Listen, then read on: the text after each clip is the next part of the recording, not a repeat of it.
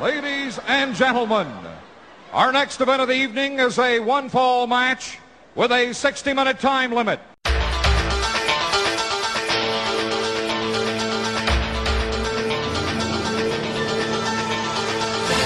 What I'd like to have right now. Where the big boys play. This is where the big boys play, huh? This is where the big boys play. Well, hello. You're listening to Where the Big Boys Play. I'm here with Chad. How are you, Chad? Doing great. How are you doing, Parv? Uh, very good, and uh, happy New Year to you. Yep, you too. Um, so let's dive straight in, shall we? We're, we're here to discuss uh, Clash of the Champions three. Um, b- before we do that, uh, I thought we'd take a look at some of uh, some of the comments. Uh, we have a, a variety of comments here um, from the uh, from the web page itself, from the Kayfabe Memories message board, and from uh, our our hometown pro wrestling only. So, um, first of all, well, I'll just read the the one that's on the um, on the blog site itself. Uh, it's from Dirty Dog Darcy. He says, "Hey guys, love the show. I'm happy to hear you guys review NWA and WCW pay-per-views. I enjoy hearing what Dave Meltzer says about the show too." And then he says something that I don't quite understand. He says, "I have a few WCW tapes from over the years: Starcade '93, Fall Brawl '95, Uncensored '99, Souled Out 2000, and Slamboree 2000. And those are some of my favorite events from the start. The high and the low of WCW. Thanks for the podcast. well, thanks for listening, Dirty Dog Darcy. Um, although I don't, I don't really. Under, that's a really random collection of shows there uh, that he's got, um, and uh, it, mostly the low of WCW from what I can see.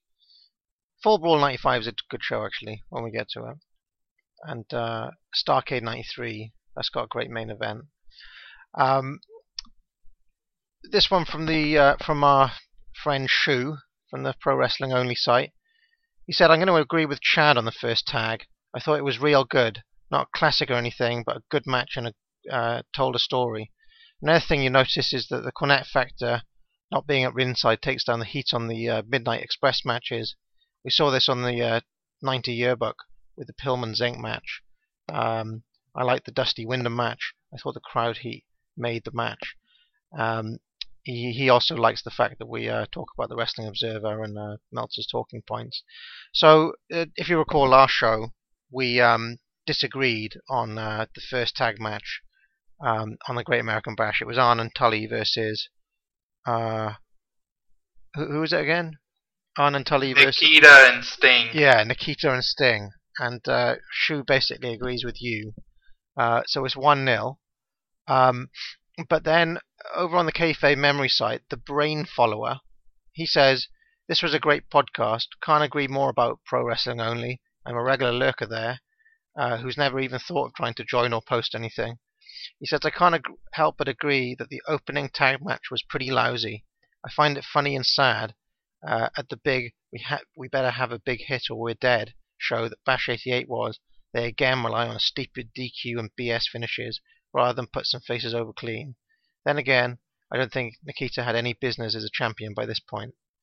He also says that the VHS uh, tape is terrible and that the uh, Midnight's Fantastics match is edited down to the same length as the WF Superstar squash match for some reason. Um, so it's 1 1 there. We have one person agree with you and one person agree with me. Um, so there we are.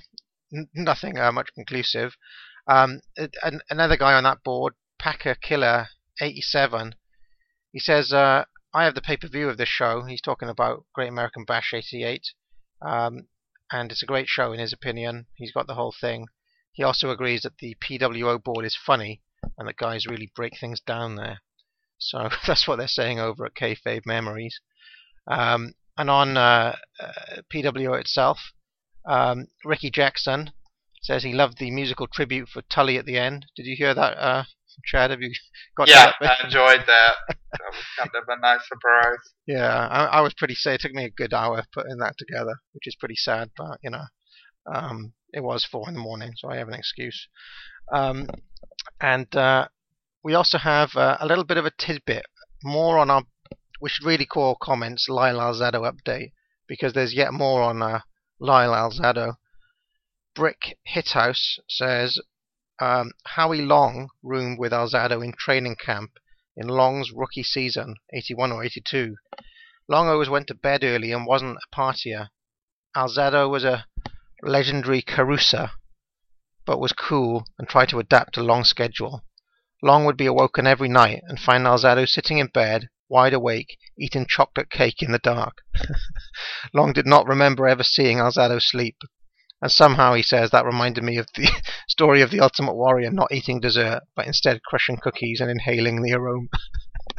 Have you heard about that story?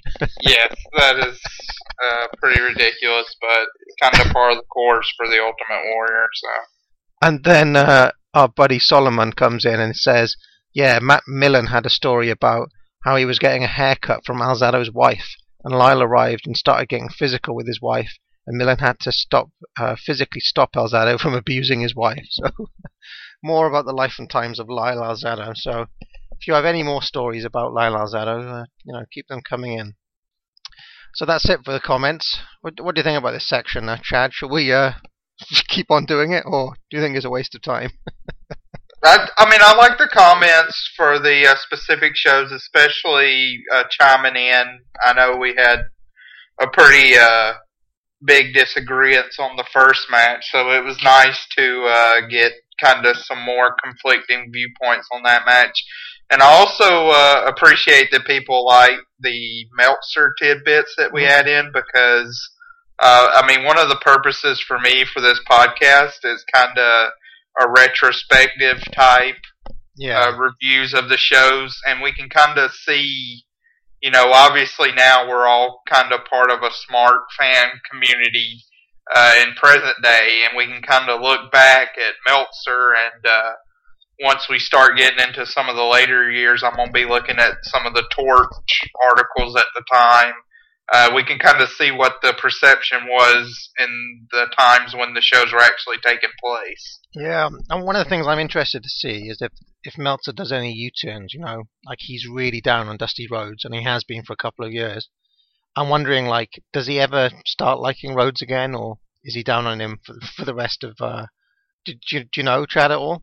Yeah, as far as I know, uh, I know Meltzer's pretty notoriously a uh, pretty big detractor for Rhodes, so I can't see him uh, turning it around on his opinion any. Maybe, I mean, I guess maybe in the 1994 angle, uh, heading into War Games, uh, which I thought Dusty was very good in that Yeah. but uh, I, I can only think that would be the only chance uh, that Dusty would have to sort of change Meltzer's opinion of him a little bit. Well, speaking of uh, the Wrestling Observer and Meltzer, we actually have quite a bumper um, section of stuff from him now because um, at this time, uh, which is kind of late summer 1988, there are a lot of things going on behind the scenes uh, in Jim Crockett Promotions. Um, and I've just gone through uh, week by week, really, taking out the best uh, bits. So we start with the August 22nd um, Observer and he says um, that there's a lot of worrying around uh, Crockett this week. That Arn, Tully, and Flair have indicated that they're all going to be history unless, quote, a specific change was made. Uh, more on what that change they were demanding was later, but can you make any guesses? Uh, I do not know. Okay, well, I, I will reveal it as it as it comes up. Okay. August 29th. Uh, it's coming down to the wire on the Turner deal, he says, which as of yet has not been completed. Steve Williams is in court for possession of cocaine on a flight to Tokyo. So, um, yeah, that's just a tip for the kids at home. If you're going to go to Tokyo, do not take three grams of cocaine with you. Um, September the 5th uh, newsletter. He says no update on the Turner deal, um, but there's a lot going on behind the scenes. He says that should the deal happen, Dusty should remain as the booker, but his effective his effectiveness will be statistically monitored. Um, so I guess Turner maybe had Alexandra York on the books there, uh, keeping a note on how well the bookers were doing. There's also an update on uh, Steve Williams. He said that they found in his bag on the way to the airport three grams of coke, 22 grams of marijuana, two grams of magic mushrooms, barbiturates, 241 steroid tablets, 28 milliliters of injectable steroids. Shit. Um, but then he said that um, since this is his first time, he probably won't have to go to jail. So there we are. Uh, Steve Williams in, in trouble at, at this point. Um, I guess that's not a lot of drugs for an 80s wrestler. it seems pretty stupid to me carrying that around. I don't know. No, but I kind of picture him with like a duffel bag with like a skull and crossbones on it or something. I don't know. That seems pretty uh, he was on a for a flight. he was on a flight to Tokyo. I mean, Jesus. Yeah, of all, of all the countries, Japan uh, is probably not the best place to be smuggling drugs in to begin with, and to have that much and that uh, wide variety. Do you think he was distributing them for Barber or something? Do you think maybe he he'd made a deal with uh, a bunch of guys back there, maybe Tenryu and Jumbo, uh, and that he was going to drop off some uh, pills for them or something? I don't know. Like No. it, that seems quite a lot just for him to have. Uh, crazy, but whatever. Anyway, uh, Ronnie Garvin. Uh, this is all in the same newsletter. Ronnie Garvin has quit JCP, uh, and Meltzer's pretty unhappy with the way that Dusty handled it on on screen. Basically, they just said that Dusty beat him up and broke his ribs in a street fight, putting him out of action for six months. Um, but uh, Meltzer says that he's basically going to AWA and will be back on TV in one month, which is going to make Dusty look stupid in the long run because he's going to be shown up to be a liar. I can't argue with that. Um, although I, I thought Garvin went to WF at this point, but he must have had a short stint in uh, AWA. Does he? I uh, I, I didn't know that. Yeah, Yeah. kind of. I'll have to look that up. He says, nonetheless, business remains generally great for the company, um, but the rumor mill is in overdrive because uh, there's a sale. The sale is imminent, um, and there's a lot of rumors about like guys quitting, and you know everything's going to change. We get to this September the 12th uh, newsletter, and TBS are getting really frustrated now because the sale is still not hap- sale is still not uh, happened. They want to sort everything out before launching the TNT network, apparently. In this same newsletter, he mentions that Billy Graham, or uh, you know, where the big boys play legend Billy Graham, was terrible on commentary during the SummerSlam '88 pay-per-view. He says on his best day, Graham is bad, and he had his worst day here. He also complains that Ted DiBiase was basically squashed in the main event of uh, SummerSlam '88. And uh, uh, just on the subject of SummerSlam '88, I don't know uh, if you found this, but um, that was always the most difficult of any VHS to find. Of um, when I was collecting tapes uh, back in the day, Coliseum home video, SummerSlam '88, impossible to find. And also here in the UK, it was a um, had a 15 rating.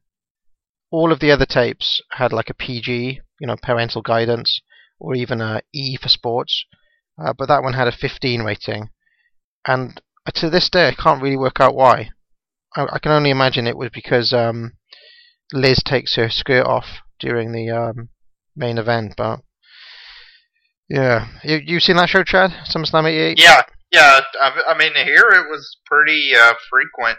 I mean, at, at my local video store, it was pretty easy to uh, to get. I know. I don't know for some reason at my video store, the Survivor Series, uh, kind of like the 88, 89, 90 Survivor Series, uh, they rarely had those. I I I have a feeling that there was something like you know when they do early runs of things. I've got a feeling that here in the UK, um, that SummerSlam '88 was part of like the very earliest VHS run that they did. Um, but like you, I was I was buying tapes on eBay, and like I said before, they typically went for like five pounds. SummerSlam '88 used to fetch something like 25, 30 pounds, so it was kind of rare. Um, uh, also, Jim Jimmy Garvin is injured uh, and he needs knee surgery. So that's the last bit of uh, news there. Um, now, even though the Clash uh, of the Champions three happened on uh, September the seventh, I'm just going to give you a bit from the September nineteenth because this is where Arn and Tully uh, officially quit, and they dropped the titles to the Midnight Express on their last night. Apparently, that switch was unplanned. There was no TV present or Apter mag photographers. He says they're going to debut on the uh, for the WF on October the fourth, and th- this is the reason that they've been th- threatening to quit for a long time. They basically wanted Dusty to be replaced as Booker. They were fed up of Dusty. For, he, Meltzer doesn't say why. He just says that they wanted Dusty and Rhodes replaced. Um, they threatened that if uh, if you don't get rid of Dusty as the Booker, they're gonna start no sh- showing shows. Um, apparently, Jim Crockett called their bluff on this, um, and when they didn't quit, obviously kept Dusty. Uh, you know, nothing changed. Um, he also says that they didn't receive balloon payments in May, um, and now finally uh, they've decided to jump to Titan. Uh, says that this is basically disastrous uh, because it destroys the Four Horsemen gimmick. Um, he says, ironically, the sale of Turner is uh, on the cusp of being completed now, and next week he's going to do an article on how to save the NWA. We'll save that for the next show, but lots and lots going on uh, behind the scenes here in uh, Crockett in at this time period. Uh, any comments, Chad, before we move on to the show itself? Uh, just real quickly, I looked up Ron Garvin on uh, Wikipedia, and uh, it does say, it, I'll just read it. says, still as a heel, Garvin wrestled in the AWA in late 1988 and uh, feuded with Greg Gagne over the AWA International Television Championship. And during that same time, he feuded with Carlos Colon uh, in WWC in Puerto Rico. So I guess he did have kind of a probably around a six month uh, detour mm. from Crockett to WWF, where he was in the AWA in uh, Puerto Rico. Kind of controversial going to Puerto Rico at that time as well. I know a lot of guys vetoed, uh, basically boycotted that territory for after the Brody situation at that time. So, but I, guess, I guess you got to go with a wherever's going to pay you, right? If you're Ronnie Garvin. Um, judging from the way he reacted to that suitcase of money uh, Great American Bash, seemed like he would follow the money no matter where the uh, what the morals of the person that was paying him. Actually, that's quite funny. That's the last time we saw Ronnie Garvin going out with a big pile yeah, of money. his, his his exit from the company is him slyly, giddily uh, walking out with this uh, sack of money. Kind of hilarious, but so, Clash of the Champions 3 happened at the Albany Civic Center, which is in Georgia. You ever been there, Chad? Uh, I mean, I've been to the town. I've never been to the actual Civic Center. It's about a couple, probably about two hours from where I live. There were about 3,700 people there, and it did a 5.4 rating on TBS, um, which uh, old uh, Dave Meltzer tells us is about 4 million people. Um, and he says that oh no, it's about three million people, but then it rose to four million at the main event. Um, and he says, "No, I, sw- I swear this is deja vu, but again, Clash of the Champions outdrew the Braves versus the Giants. Um, is that the only match that happens in baseball? That was the same match as last time, wasn't it? Well, I don't know why he uh, why he keeps talking about this because I mean, as one one thing that was kind of weird, and this may blow your mind, Parv, but for a while, uh, the the Atlanta Braves, which obviously is pretty close. I mean, it's a South Georgia's a southeast state, but they were in the Western uh, baseball division. Right. Okay. With the Giants and the Dodgers. So since they were in that division, they'd play those teams more.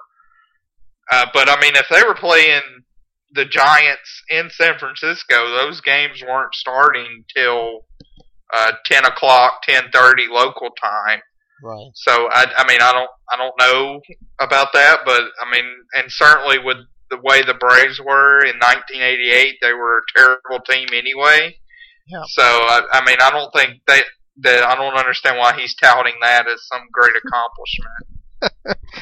okay. Um, and this was September 7th, uh, 88. Um, and as we start here, we get a very cheesy um, kind of video package, um, mainly featuring Sting. And then the word desire comes up on the screen. Desire. And then it says, longing for the unattainable. Then we get a clip uh, back to uh, March the 27th in Greensboro uh, of the Sting versus Flair uh, match from Clash 1. Then it says desire, to be driven for what promises enjoyment or pleasure, Then we get uh, a clip back to June the 8th, which is a Great American Bash in Miami. Um, desire to be a champion. Um, what Sting desires, we're told, is uh, Barry Windham's US title. Um, and then the voiceover says, no doubt it'll be a brawl, a fall brawl. So that is the tag of uh, the show, Fall Brawl, and that would uh, later become a pay per view, as we all know. Longing for the unattainable. March 27th, Greensboro, North Carolina. Sting gave the world heavyweight champion Ric Flair all that he could handle, only to lose in a controversial decision. Desire, to be driven for what promises enjoyment or pleasure. June 8th, Miami, Florida. Sting teamed up with the American Dream in an effort to form a tag team worthy to be champion, only to let it slip away. Desire to be a champion. Colorful, exceptional, graceful. Sting. Once again, the brass ring is offered, and once again, a mountain of a man, a horseman, stands between Sting and that which is desired. No doubt it'll be a brawl. A fall brawl.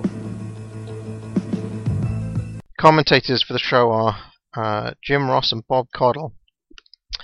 Um, so Kevin Sullivan and Mike Rotunda come out uh, to the Varsity Club music for the first match, which is for the TV title, Mike Rotunda versus Brad Armstrong. Um, now, I'm not sure who this ring announcer is. Is it John Ayers? I don't know. Yeah, I, d- I didn't recognize him. Um, I I have no idea really. Yeah, well, he's not very good, whoever he is. Um, and uh, I'm wondering if Tom Miller has actually gone for good now. Like he's been That's what I was thinking. I I was trying to kind of rack my brain to see if I remembered him uh, beyond like uh, Clash One, and I couldn't recall seeing him again. So it may be uh, he may be gone for good. Yeah, because they're back in Georgia now, so there's no real excuse for him not to be there. Anyway, we get a kind of um, tentative amateur style start uh, here. We get Fireman's Carry takeover by Rotunda, which is, I think, the standard shorthand for saying I've got an amateur background, isn't it? That Fireman's Carry. Um, we get uh, a chop from Rotunda, an uppercut, two of them, um, crossbody from the top, which is reversed into a two count by Brad Armstrong. Um, Rotunda bails. Uh, we get another uh, near fall. Uh, Rotunda bails again. Uh, now we go to our first break of the evening, and um, I started counting these because it seemed to me that on the Clash 3 show we were having a break basically every five minutes. Like there were a lot of breaks on the show. Um, my version didn't have the actual commercials themselves. You'll be uh, glad to hear. um, Yeah, I well, I mean, just kind of quickly on that. I mean, I guess we can kind of talk about sort of the structure here, and there's a couple of annoying, really annoying breaks that we can talk to when we get to them in the specific matches. Oh yeah. But uh, but this is sort of the third clash in a row where they've had a different style to the broadcast. Uh, the first clash kind of showed the intros and the matches straight through, and then did a break. The second clash, if you remember, they had the intros and then backstage segments or commercials while the people were in the ring. Yeah. Uh, and now this this clash had a ton of breaks actually in the action uh, while action was going on. So that was kind of strange. In that in the first three classes, they really broadcasted it in three different ways. Yeah, the, the weirdest thing is that they're all different lengths as well. It's like there's no standard length of a Clash show. Yeah, I don't, I don't, I don't know what the time window was. Uh, whether it was like a three hour or two and a half hour, or even this show may have been a uh, two hour window because the tape's only an hour and fifteen minutes, and all the commercials are cut out.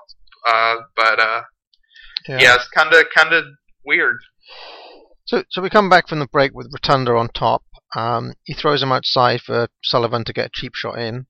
Um, we get. Uh, I, I think this is a pretty slow match so far. We get a chin lock from Rotunda. Uh, Armstrong does a lot to sell sell this uh, chin lock. Ross uh, says that this is great officiating by six-time referee of the year Tommy Young, which is a line that he keeps using. Who's giving out these awards? Is it Apter? Who who gave him the six-time? PWI had a. Uh, I I would assume it was Apter. Um, I can look that up while you keep talking.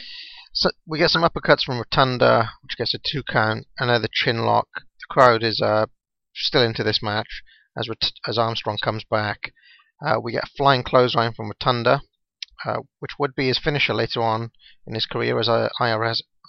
That's probably one of the better moves that Rotunda does, actually, that flying clothesline.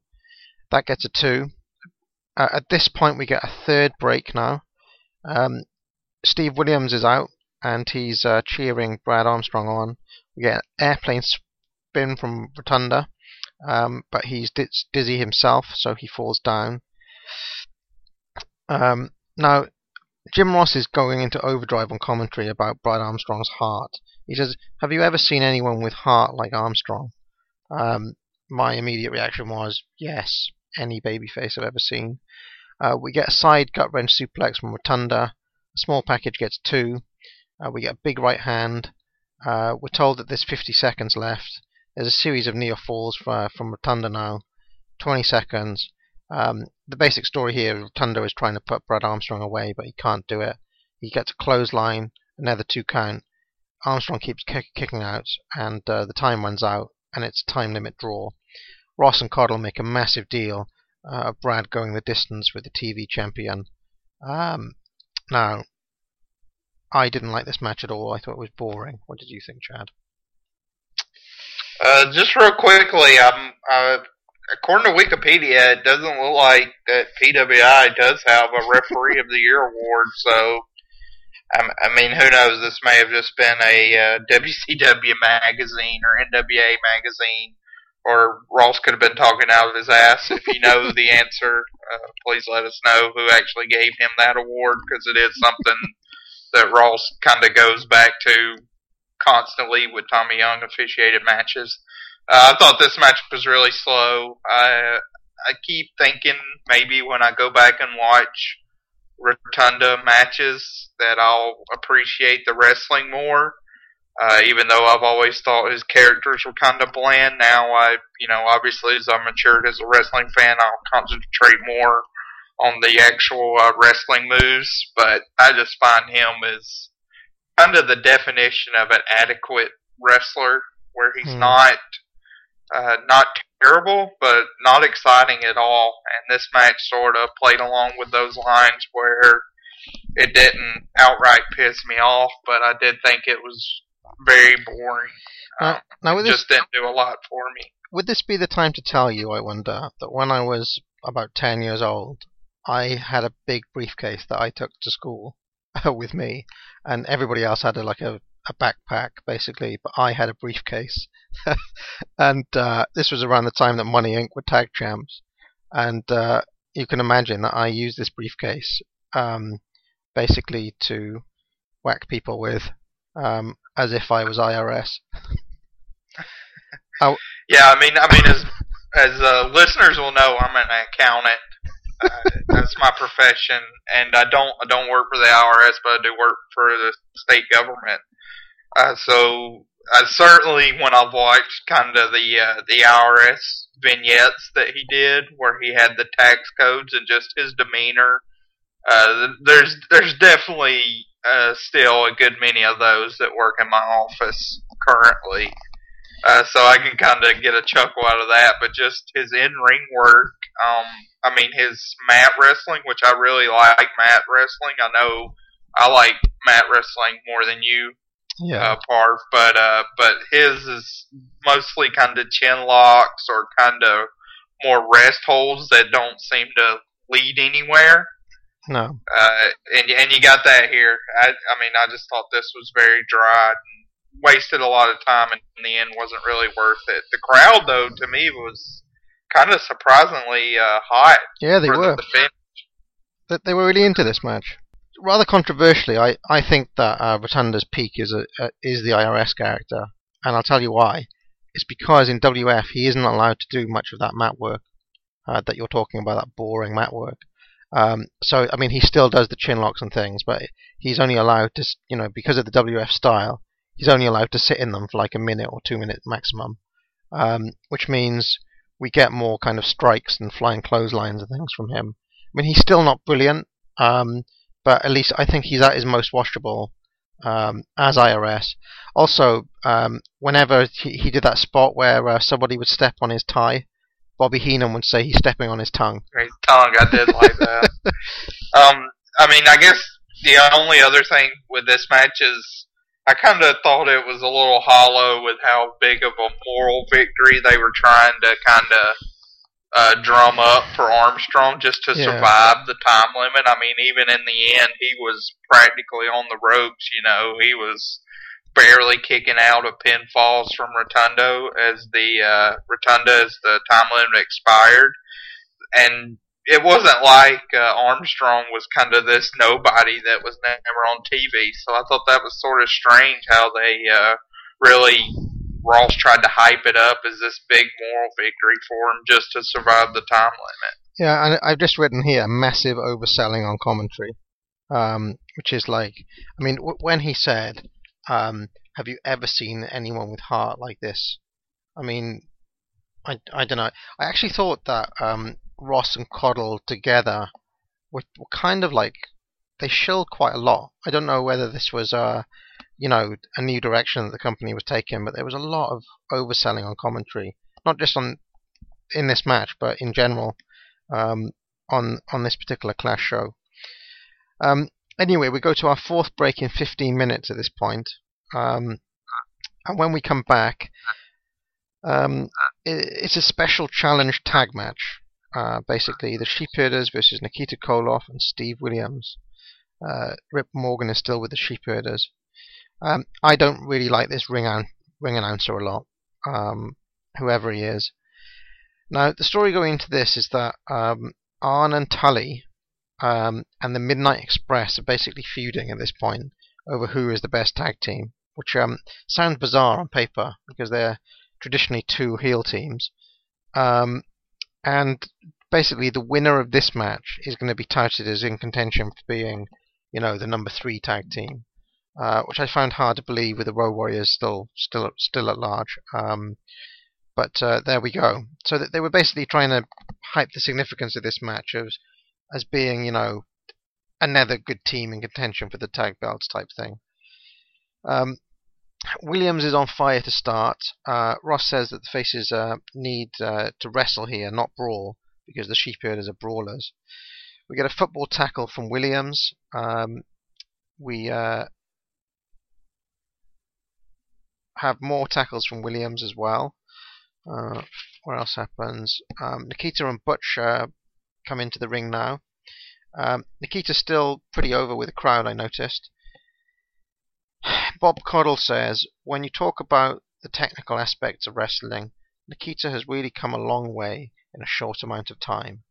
I couldn't disagree more with uh, Bob Caudle there. I think he's um, gone backwards in the past uh, year quite a lot. The Sheepherders are on top now, but Nikita uh, comes back with uh, an arm wrench. Um, he tags Williams in.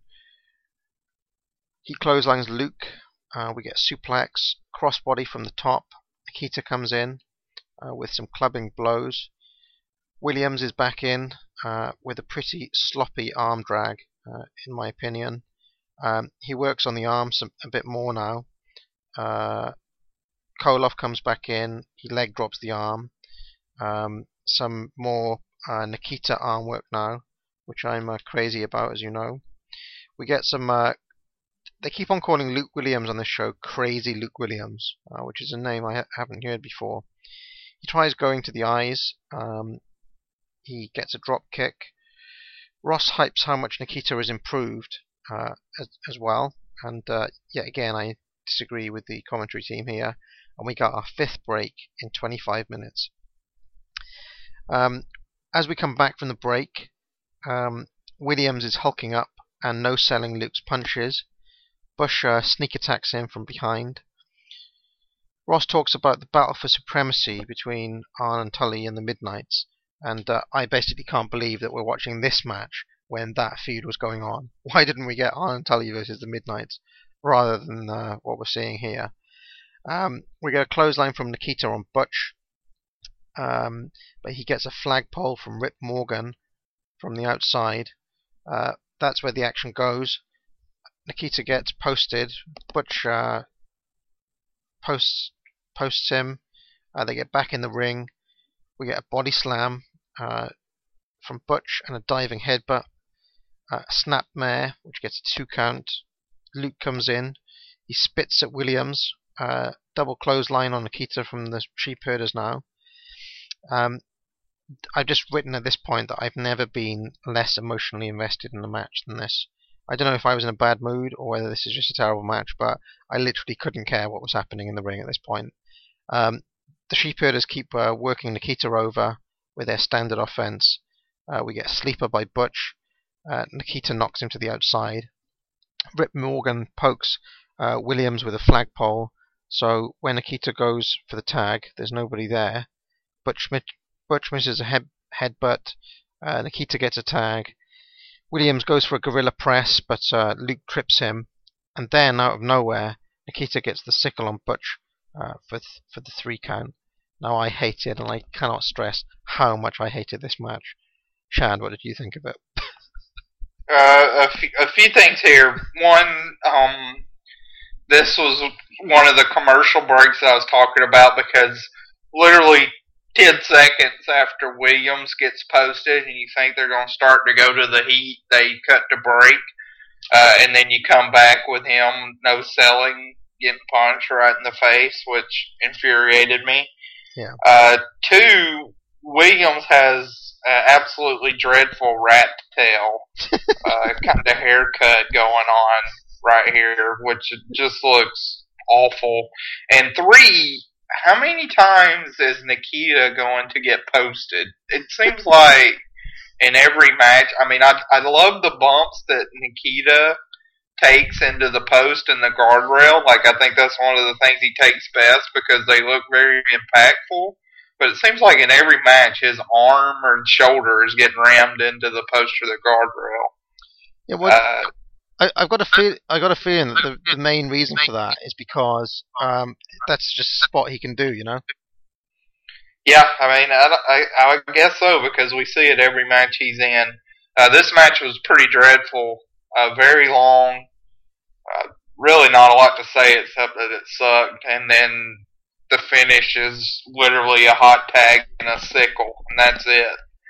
Uh, so I, I think in many ways, kind of the less said about this match, the better. Just way too long and boring and annoying. Oh, well, I, I'm glad you agree with me there because I, I was worried that uh, my hatred was going to be, uh, you know, I, I thought you would have liked some aspects of it that I don't understand, but um, clearly not. One thing I was going to say, um, and I, I don't want to preempt uh, the inner show awards here, but like Steve Williams, man, what is it about him? I, I just don't like this guy. He's crap. He doesn't do He anything. is, yeah, he has not had a uh, a very good tenure so far in WCW, uh, NWA. In fact, I, I really didn't realize it was this bad because I knew like Williams was somebody that kind of blossomed later on in his career. Uh, but I mean, even now, I mean, obviously in Japan he was facing some great competition. When you're facing, you know, Toshiaki Kawada, Mitsuharu Misawa, uh, Stan Hansen, Kenta Kobashi, these are some of the best wrestlers of all time. Yeah. But I mean, when I watched Williams in these matches from, I mean, early as 1990, he has a great match with Hansen.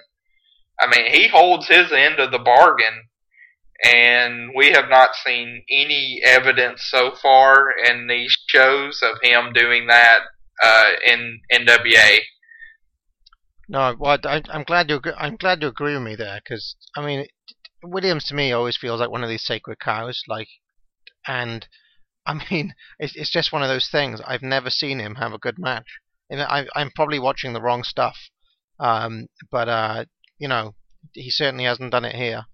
And I, I didn't really uh, like the UWF stuff of his I've seen yet either. So I'm guessing he's just somebody who comes into his own in the 90s. Yeah, yeah. I, I definitely. I mean, I really. I know there's a lot of tags in '92 that I like uh, when he teams with Gordy, uh, and just in WCW. So I'm hoping those will hold up. Yeah. Well, we may get some because I, from my memory of it, it's been a couple of years now, but when we get to those 92 matches, all I remember is a lot of really boring rest holds. Especially, I'm, I'm just thinking of um, what's that card that uh, Jim Ross and Bill Watts booked? It was a Great American Bash '92.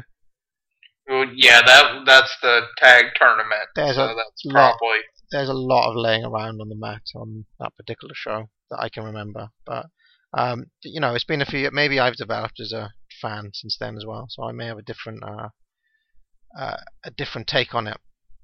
Anyway, um, where were we? Uh, we come back from the break, um, and it's going to be Dusty Rhodes versus Kevin Sullivan, who's managed by Gary Hart. Now, one of the things I was thinking here is Kevin Sullivan is the manager of Mike Rotunda, but Gary Hart is the manager of Kevin Sullivan. That's pretty unusual uh, situation there. I don't know how they like. Why wasn't Gary Hart also the manager of Rotunda? yeah. Th- that was that was uh, kind of weird that like Sullivan sort of had his own faction really in the varsity club, but when he comes out as a singles, Gary Hart's his manager. Kind of weird. Yeah, and I, it, and but it's almost it's, it's almost like you know we kind we kind of forget about the fact he's in the varsity club while he's in this match type thing. Um, anyway, uh, Dusty uh, gets the better uh, of the opening here. Uh, the action goes to the outside quickly. Um, oh yeah, I should have mentioned that the angle is that. Um, remember I mentioned that Jimmy Garvin was uh, injured? Well, Kevin Sullivan. Ho- um, the angle was that he hospitalized Jimmy Garvin with a pair of bricks, um, which uh, explained the injury. And um, since uh, Ronnie Garvin had bailed, uh, Dusty Rhodes was the man uh, who was going to fight for Jimmy Garvin's uh, honor. Um, and it's mentioned that these two have signed a, uh big dog collar match, uh, which is going to happen, I believe, at Starcade. Is that right? They, they kept on talking about a dog collar match. I'm, I'm guessing they were talking about. Between Garvin and Sullivan. Uh, I think I I assumed it was between Dusty and Sullivan, but uh, that can't be. Right. that- well, I can I can tell you that uh, I know for a fact Dusty does not face Sullivan at Starcade. He has another big angle that Yeah. we'll get to when we get there. No, that that's right. Uh, I just figured that it can't be that. Okay. Um. Well, anyway, there's a there's a dog collar match involving Kevin Sullivan uh, down the pike. Um. Dusty uh, slams Sullivan, as I mentioned, um, and then he it hits his head into the announce table four or five times, which sounded pretty nasty. Uh, he slaps Gary Hart, and the fans cheer. Sullivan uh, um, has basically like one of those things that you um, like a window squidgy. I don't know what you call them, where you uh, you know the things that you'd use to um, clean your car windscreen. Um, Gary Hart complains that he was uh, doing nothing and that Dusty nailed him. Um, Ross mentions that Dusty Rhodes is a 292 pounder, uh, which means he's up 10 pounds from uh, Great American Bash. Uh, so he's putting on a lot of weight as uh, 19, as 1988 goes on. Um, Dusty is outside now, and Gary Hart nails him uh, with a shoe. Um, Sullivan's on top uh, for the next segment, and he gets a chin lock on. Um, we get a big Dusty chant from the crowd. Sullivan hits a uh, has a metal spike and nails Dusty with it, uh, which gets a one count. Sullivan chokes Dusty now, but Dusty comes back with uh, jiving and bionic elbows. He goes for the cover. Gary Hart pulls him out. Al Perez is here, um, and he's got the dog collar with him, um, and uh, they start double teaming Dusty. Uh, there's a really awkward crossbody from Dusty now, and uh, it really looked ugly to me, this crossbody. And he kind of gets both. Um, he gets both Perez and Sullivan with it. Gary Hart is in. Dusty pins him, and the ref counts three, uh, and the bell goes. So he pinned the manager, but the ref counted it anyway, and the bell goes. What the flying fuck was that? Yeah, I, I mean, I think with the the cross body, what Dusty, what they were trying to do is Sullivan and Perez had the chain, and we're going to clothesline him. So Dusty kind of cross bodied the chain, uh, which created sort of like a pulley uh, that pulled in Perez and Sullivan. Right. And they collided together. It, it looked terrible. Um, and then he rolls up Gary Hart for the pin, which of course I absolutely hated. I thought that was just one of the dumbest things I've ever seen. Made no sense. Uh, first off, why did we not get a disqualification? I mean, Perez one is literally on the outside slamming Dusty with a chain uh, in view of Tommy Young. He physically gets in the ring as Tommy Young counts him. I, I don't know uh, how that any of this was not a disqualification, and then we get a pinfall on a manager. So that that pretty much made this. I mean, I thought this match was a, another shit show that just was terrible. Uh, we five minutes long, and that still consumed of about two minutes of a Sullivan headlock. Uh, he had this like weird spike that they kept passing back and forth in pretty plain view. Just a dumb match all around that I hated. Yeah, and uh, Meltzer gave this one and a half stars, um, and he, as you can imagine, he absolutely hates the Gary Hart business as well. I hated it too. That that's one and a half more than me. I mean, I honestly think this may be one of my least favorite matches we've seen. But this this really brought a lot of venom for me. Uh, I mean, really the finish, but before that, I didn't think anything was very good either. I've just noticed he gave the uh, the Nikita Williams uh, cheap as match three and a half, three and a quarter stars, Oh, and he says that um, the finish didn't build as it came from nowhere. But so what? It was a real good match. I can't understand that at all. Like t- No. t- to me, I was probably more entertained by that match, uh, by the Dusty Sullivan match, than I was by the the, the Williams uh, Nikita match. Um, e- even though there was a lot of bullshit and crap in there as well. yeah. I, I mean, I'm the other way around, but uh, I mean, for the show, we're 0 for three, so we're not off to a good start. Yeah, Anyway, Clash Three is not uh, not going over well. Um, yeah, uh, Meltzer's also questioning why Gary Hart was in Sullivan, Sullivan's corner. He says, "Doesn't Hart manage Al Perez and Sullivan manage the Varsity Club?" That wasn't explained either. So we we both picked up on that. I, I didn't actually realize that Gary Hart was managing Sullivan full time here. What did uh, Meltzer give the opener? Uh, let me have a quick look. Um, two and three quarters. Uh, I figured it'd be kind of hovering around that, which I think that's generous. It was just a boring match. Uh, one, th- one thing I didn't mention that as uh, as this match finishes, Dusty climbs over the railings and goes and sits in the crowd, which uh, I thought was bizarre. Yeah, I mean, it was kind of like he was sort of uh, kind of escaping from all the heels, but then he goes, sits in the crowd, and a couple of kids kind of plop down in his lap like he's Santa or something, and that was kind of weird too. So, we go to we go to another break now, our seventh break in 41 minutes. I counted, um, and this is quite interesting. We have a Russian chain match featuring Ricky Morton against Ivan Koloff in a singles match. Right, I think this is interesting because these are two guys who we've seen basically in 90% of all their matches.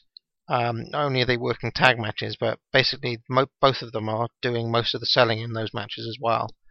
So I'm kind I'm kind of excited to see um, both of these guys in a singles match as this was starting out because um, basically both guys would have to do some offense, right? Um, and also, like I can't really recall any Ivan singles matches that we've seen.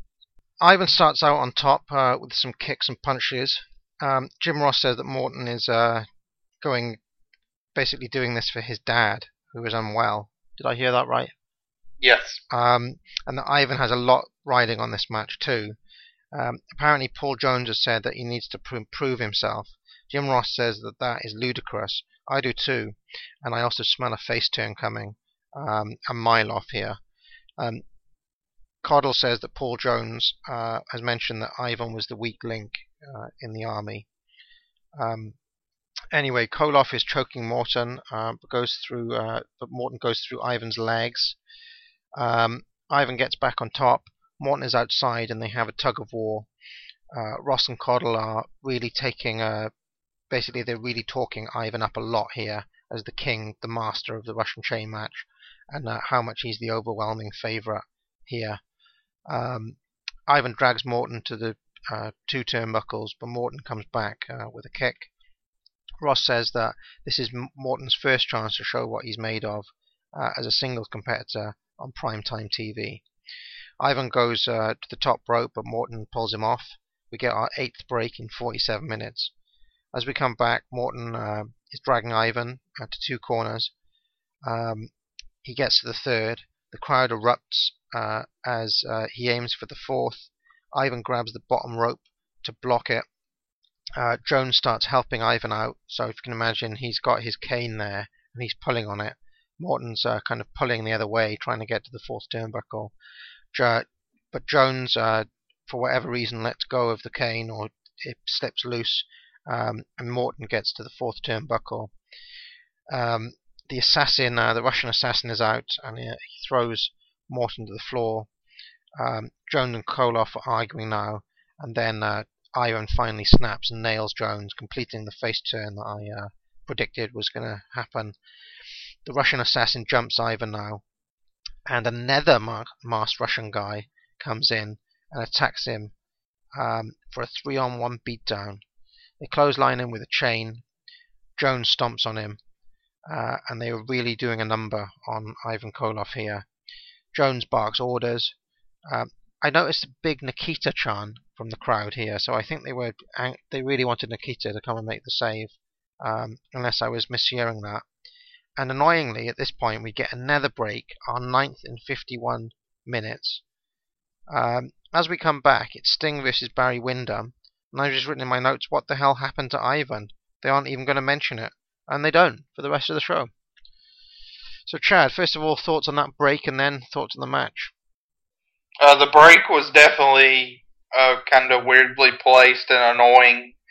Uh, where yeah, Ivan was just sort of getting beaten down, and we don't know if anybody made the save or not when we come back.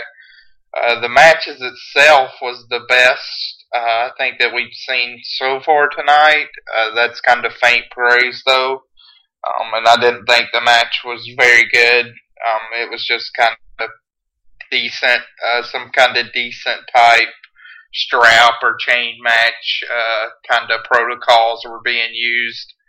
Uh, which that's actually kind of a gimmick match I usually enjoy a decent bit. Actually, I think I may like that kind of gimmick match uh, to touch all four corners better than most. Um, and this was okay, but nothing extraordinary. No, I I, I basically agree with that. yeah, not too much to add to to that. Um, it was good to see Ivan in a singles match. I thought, um, and I quite like the idea of him as a babyface, to be honest. Um, even if it does mean more Paul Jones, and um, yeah, I didn't. I think this may be one of the last times we see Ricky Morton for a while, because um, if I'm not mistaken, he leaves shortly after this uh, not long after at all, like about a week or so later. Um, so yeah, that's a kind of weird way for Ricky Morton to go out. Yeah, um, this this uh, I'm pretty sure this is it till uh, 1990 for uh, him or Robert Gibson. So, I mean, I think if you cared about Ivan and Paul Jones and the Russian deal, it was kind of cool, and you got some development and finally a face turn for Ivan.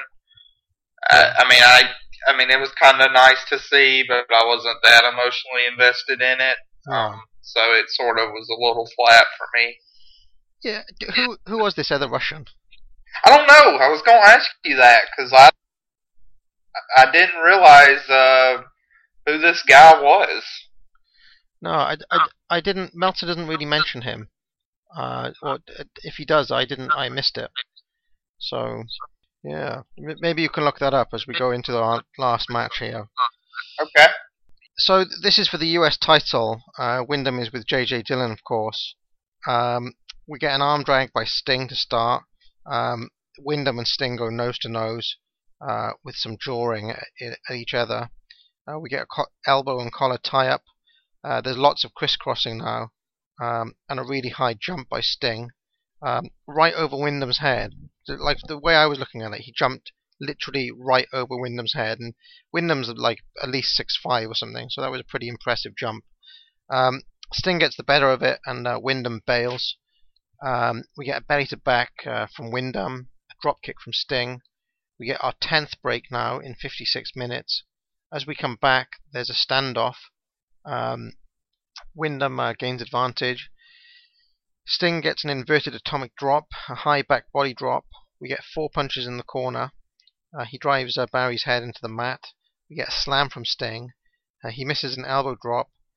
Uh, Windham kicks him in the leg uh, and knee Sting's ribs. He throws him outside. We get a big right hand, an eye gouge, a gut punch.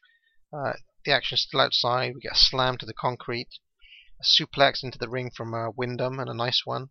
A power slam. Now, I, I just paused here and said that this power slam is not as good in my view as Ted DiBiase's power slam, or as Animal from the Road Warriors' power slam. It's just not as perfect looking for me. It's kind of a, a little bit on the wonk. Um, would you agree with that? That Windham's power slam isn't as good as those two guys?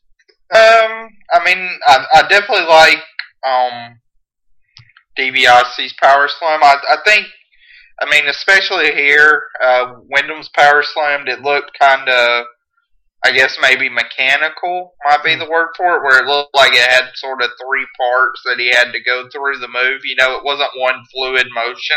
Yeah.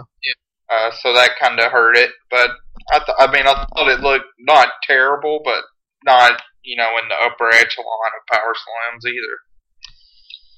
We get an inside cradle out of nowhere by Sting for two. Uh, Windham misses a turnbuckle spot, tumbles to the outside. Uh, Sting slams his head into the table, um, and he falls over the railings. Sting bites Windham's head. We get back rake, um, and I've just written here that there are shades of the heel Hogan, but not when Hogan is Hollywood Hogan, but when Hogan is, you know, yellow, red and yellow Hulk Hogan as a face, but is kind of like doing dirty tactics. Do you know what I mean by that? Yeah, I, I don't know. I I kind of just I don't know. I, I sort of didn't mind it though because it showed aggression, whereas Yeah. sometimes I think in some ways with Hogan it sort of looked like he was being a dick to be a dick. But I can kind of see what you're saying. Yeah, we get a big right hand now. Drop kicks in Windham uh, outside, a sleeper. Um, he says that Dusty Rhodes has been teaching him uh, the move, um, and he has it on for some time. Windham gets a knee breaker uh, on to break it. Um, Windham targets that leg now, which has been injured. We get a figure four. He uses the second lope for, for leverage. JJ Dillon uh, is there to lend a hand too. Tommy Young breaks the hold. Um, after spotting uh, JJ Dillon. We get a big belly to back suplex from Windham. Uh, Sting comes back uh, with a big leg. Um, so sorry, Sting comes back, but his leg is still hurt. We get a vertical suplex from him now. Windham uh, has the claw on the pecs, shades of uh, the Great Kabuki, um, and I think that uh, this this hold, the, the claw on the pectoral, is the worst hold in pro wrestling history. Um, Sting changes the momentum and gets a high body drop. We get an elbow drop, an arm drag, a ref bump. Uh, Tommy Young gets the um, goes all the way to the outside. Uh, we get Stinger Splash now, and I noticed that Jim Ross actually called it the Stinger Splash. Uh, I think for the first time that we've heard. We get a Scorpion Deathlock. Uh, Dillon comes in with a chair. Sting goes after him. Windham uses the chair on Sting. Um, Young goes to count. Uh, but Big John Ayers comes in now and stops the count. He pulls Windham off. Sting, Sting wins by DQ. Um, Dillon is irate and uh, draws John Ayers, uh, who pushes Dillon away. Um, Dillon then kind of begs off. We get an abrupt finish as we go off air, and that's it. Um, I didn't even get any credits on mine. Now, who, who is this John Ayers chap, uh, Chad? Is this another? Former football player, yeah. Um, I, but uh, I mean, I guess they were really trying to tie that in at this time. Um, I, I mean, this match I think is clearly the best match on the show. Uh, but I, I, I mean, I didn't think it was great. I thought it was good. Uh, kind of close to very good. Uh, I did like the claw on the pec though, actually, and uh, I did. The one thing that I liked about that was the commentary uh, during that, um, talking about how if it had been applied on the head, Sting would have submitted. And I did think Windham, at least with that, did a good job of really burying his fingers. Um, all you could see would be his gloves, so his actual fingers, uh, the way he hit them, did look like they were really kind of buried into Sting's uh, pec muscle. Uh, so I thought he applied that well. The action on this was pretty good. Sting uh, still seems a little anxious in moments, uh, and, and there's a couple of instances where I don't think he does himself any favors, like uh, Windham. In one point, he's trying to go over the top rope with his momentum, so he's kind of flailing on the top rope, and Sting, you know, blatantly kind of helps him over the top rope, uh, which should have been a disqualification going by the rule books. Uh, and so there's a still Sting's kind of trying to put everything together. Yeah. Uh, but I, I I thought Windham held the match together pretty well, and uh, it was a good match. Definitely, just not really a classic or anything. Yeah, uh, I think I probably like this a little bit less than you did, um, but I don't really know why. There wasn't anything actively bad there, and I I kind of found myself uh, enjoying it, but I don't know. There was something kind of missing there. I guess in my mind, the the match that Sting and Barry Windham would have is probably better than this. Um, but I, I kind of agree with you that Sting's not quite there yet. Um, in some ways, I noticed that Meltzer's um, very, very down on John Ayers. Um, quite a bit more than either of us have been. He says that John Ayers, I know he's a nice guy and he's Dusty's friend. But when it comes to pro wrestling, Big John has the reverse Midas touch. He says everything he touches or talks about turns to you know what. It also makes the NWA look cheap when they try and hype him as this former pro superstar. While he was a starter for many years, including on a Super Bowl winner, he was the least known player on the team. He was not Lyle Alzado or Conrad Dobler or Alex Karras or any kind of an ex NFL lineman terror who had a celebrity name recognition. I understand the story they were trying to get across that as a ref he won't get bumped like Tommy Young always does, but this doesn't sell tickets, so why give him two interviews and a main event running while leaving virtually all of your leading attractions who can sell tickets Luger, the Midnights, Cornette, Flair, the Road Warriors, Fantastics, Arn and Tully off the card. So that's uh, what he has to say about John Ayers. Um, so less of a star than Lyle Alzado. You you know anything about John Ayers other than the? Would you agree with that? He's not a big star. Yeah, I mean, I've never heard of him, so uh, that doesn't bode too well for his stardom. What did uh, Meltzer end up rating the last two matches?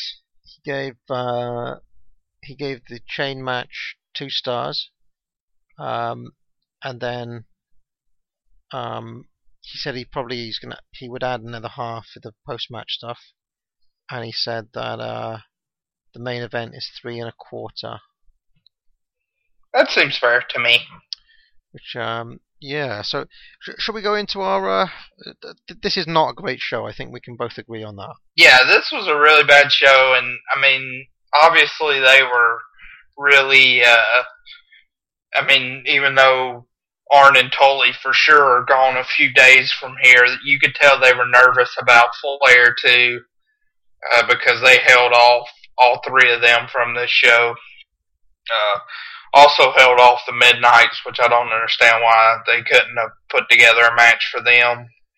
Even the Midnights versus Williams and uh, and Nikita, I think would have been better than what we got. So a pretty bad show. So, so, so match of the night for you. Uh, uh, I, I guess there's no question of it uh, from your point of view. What have you gone for? Yeah, I mean, I, I mean, in some ways, I think it's by default, but I I picked Sting and uh, Barry Windham. Well, I have picked Ivan Koloff versus Ricky Morton, um, partly for the novelty factor, partly because I liked seeing Ivan turn face, um, and I thought that the post-match stuff was quite good. I would have loved to have known what happened after then, as we went to the break, um, and none of it was explained. But um, mainly for the angle um, and whatnot, I've gone for. Koloff versus uh, Ricky Morton. Um, and it, it's also partly because, like I said, I expect Windham versus Sting to be a better match than that, than what we got here. Um, so yeah, controversially, I've gone with uh, Ivan Koloff versus Ricky Morton, um, which says, I guess, a lot about this card. That a match that isn't very good um, is is my pick. It's kind of the it was the most entertaining match out of a pretty bad bunch for me. MVP. Um, I'm gonna go with Barry Windham for that. Um, kind of what I said in the comments. I thought he held the main event together pretty well. Uh, I know in the last podcast we talked about him sort of delivering a good performance. Um, and while I don't think like he was delivered, you know, kind of a best worker in the world or top North American worker in the world performance in this match, I thought he did a good job kind of reining in Sting in certain instances. I'd agree with that, and I've also picked Windham as my MVP. Um, I thought he was good in the match, but I think Sting did enough to. I don't know. He just wasn't. I don't know what it is. I, I can't really put my finger on it, but there's something not something not quite right with that match. Um, I did enjoy the um, a lot of Windham's offense again. You know, he he's very smooth uh, in the way that he does a lot of things.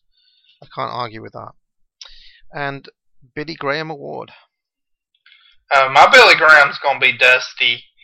Uh, I thought the finish of his match with Sullivan was terrible. I thought the match was terrible.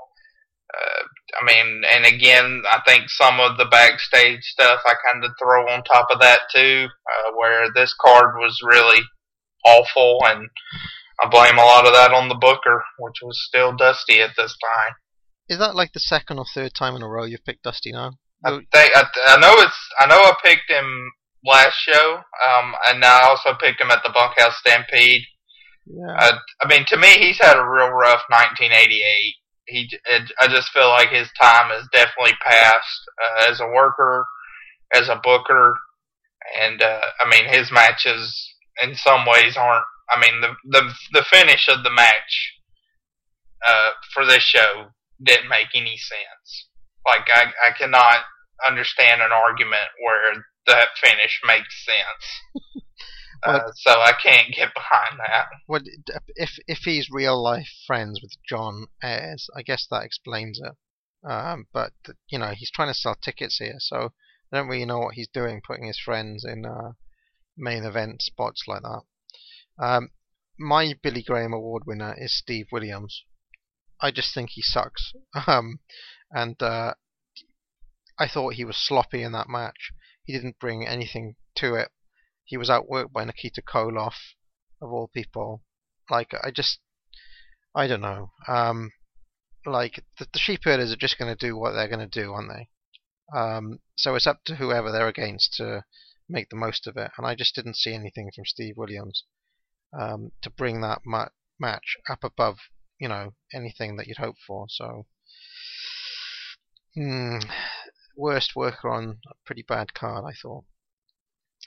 Um, I, I, was also contemplating going for one of the commentators as well because uh, both Caudle and Ross kind of irritated me throughout this show, um, which which is not something I can usually say for Jim Ross. I, I really like him in this period, but um, an off night for him.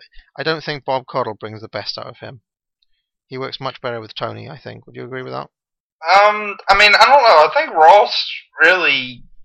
The more I see of Ross, the more I'm kind of perplexed by him in this time because there's some matches where I think he's absolutely fabulous.